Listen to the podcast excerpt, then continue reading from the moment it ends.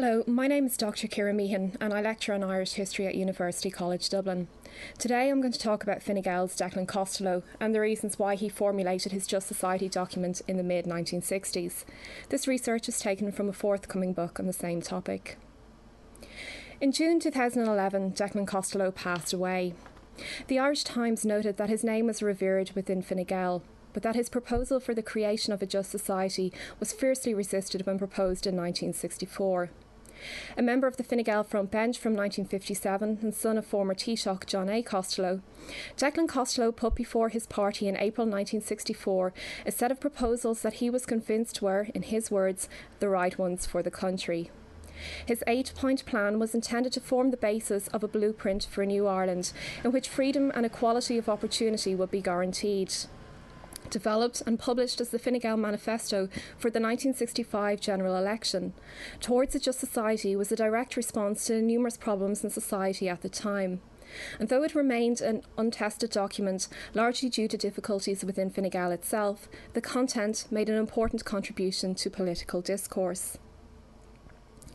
That Costello championed the cause of social justice is perhaps surprising given his privileged background. However, as historian John A. Murphy has pointed out, Costello and his like minded supporters were very much children of their generation with intense social concern. First elected to the Dáil at the age of 25 at the 1951 general election, Costello initially represented the working class constituency of Dublin North West.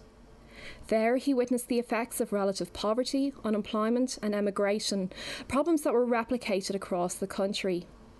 He recalled, There he saw the reality of life, the reality of Dublin small homes, three bedrooms, with 19 people living in them.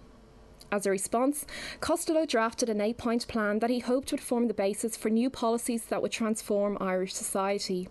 He advocated economic planning, a Ministry for Economic Affairs, government control of the bank's credit policies, investment in industry, and price control. He also proposed to reverse the government's policy of reducing social capital investment and the preference for indirect as against direct taxation. Costello faced a challenge, however. Fine Gael, as minutes of meetings of the Parliamentary Party from the 1950s and into the 1960s reveal, placed little emphasis on policy formulation. Shifts in electoral dynamics and not policy had previously propelled Fine Gael into government. Fatigue or dissatisfaction with the Fianna Fáil government was an electoral asset to Fine Gael, and the party was thus cautious of setting out its ideas too clearly at the risk of alienating floating voters or those dissatisfied with the incumbents. Fine Gael, of course, was also a Conservative party, to the extent that Costello had actually contemplated leaving to join Labour, but was persuaded to give the party a chance to consider his proposals. Aware, though, that his views were not shared by the majority of the front bench, he breached protocol and circulated his proposals to the entirety of the parliamentary party. The discussion began on the 27th of April 1964 and took place over four meetings.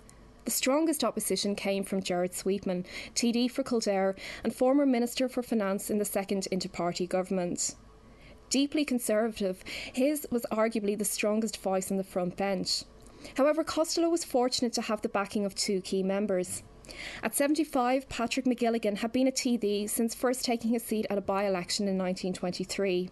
He was one of the most influential members of the party and was considered to have some sway over party leader James Dillon. Though Dillon did not necessarily share McGilligan's views, he considered his intervention to have been of priceless value nonetheless. Also supporting Costello was Liam Cosgrave.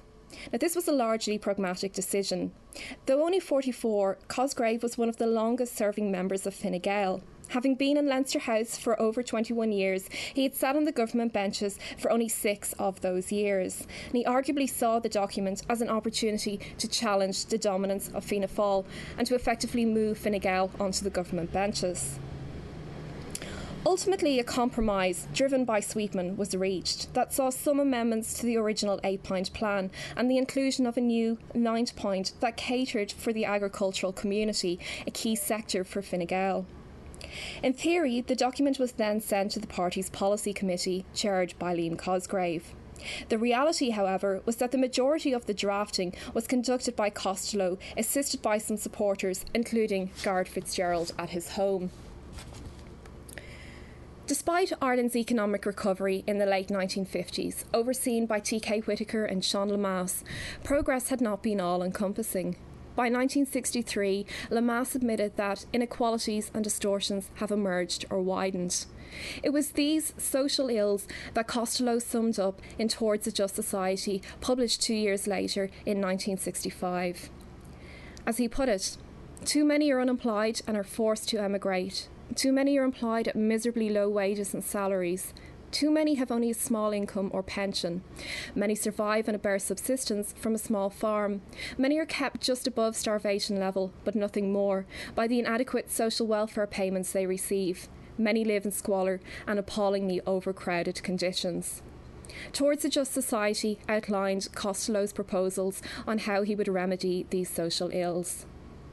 Central to the document was the argument that equality of social and economic opportunities did not exist in Ireland, as the nurturing of productive investment to stimulate the economy had taken precedence over social reform.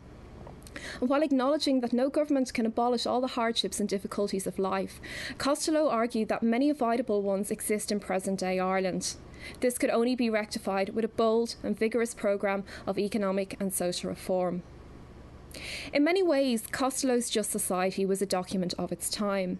Many of the proposals were part of this newly emerging discourse that re evaluated the role of the state and its duty towards its citizens. At the time that he was formulating his ideas, a shift in thinking about the role of the state was occurring internationally, but it wasn't confined just to politicians and policy makers. The church was also beginning to reconsider the responsibilities of government. So, this shift in thinking was very much apparent in Costello's proposals on education, the health service, mental disabilities, the care of children in institutions, and the treatment of young offenders, for example. His health policies included an extension of existing services and a choice of doctor for all. Similar policies were later advocated in Fianna Fáil's 1966 White Paper on Health. Costello observed that mentally handicapped children constituted one of the gravest social problems existing in the country. Catered for in adult mental hospitals, there was no data to indicate the number of children in need of care in the country, and Costello was particularly critical of this. Similar criticisms were later made in a report on mental illness. The inclusion of a section on youth reflected a growing attention paid to youth policy in the 1960s, a consequence of an increase in the 15 to 24 age category in Ireland, but also influenced by the publication of the Youth Service in England and Wales report in Britain in 1960. Quoting from that report in Towards a Just Society, Costello advocated more trained professional leaders to supplement and assist voluntary workers and more money to finance suitable premises and equipment. He was also heavily critical of what would come to be one of the most damning indictments of modern Ireland. The housing of children in institutions has had a long and problematic history. He pointed out that of the 3,405 children in industrial schools in Ireland in 1964, very few were actually criminal offenders. Although he suggested that the majority were in fact either orphaned or non school attenders, his observations were in line with the findings in Mary Raftery and Eoin Sullivan's devastating study of Irish industrial schools, which found that most children were there because their families were destitute. Now, Costello was not progressive in the sense that he did not argue for the closure of the institutions or for providing state funding uh, for troubled families. Rather, he advocated better facilities and the availability of adequate substitutes where the family fails. He did, however, propose psychiatric and aftercare services, recommendations later made in the 1966 report by the Commission of Inquiry on Mental Illness. He was especially critical of the reformatories for child offenders, singling out St Patrick's Institution and Marlborough House. He advocated a shift away from detention centres to training or rehabilitation units with a proper aftercare service. The proposals outlined by Costello were part of a broader series of narratives that explored the treatment of the young offender, which ultimately led Donogh O'Malley, Minister for Education in the Fianna Fáil government, to appoint the committee that ultimately produced the Kennedy Report in 1970. Described as a watershed in terms of childcare policy, that report focused on supporting families and communities rather than removing children to institutions. The Just Society remained, however, an untested document. Fine Gael twice campaigned on the concept at general elections. In 1965, on the theme of Towards a Just Society, and again in 1969 under the banner of Winning Through to a Just Society. But on both occasions, the party remained on the opposition benches. From the outset, Costello had struggled to have the policy accepted. The launch for the election was a disaster. Limited copies of the manifesto were hurriedly typed up, and requests for copies far exceeded those which were made available. John Healy, the Irish Times columnist who wrote under the pen name of Backbencher, caustically wondered how a party seemingly incapable of organising its own press conference could possibly run a country. More injurious, however, was the speech delivered by party leader James Dillon.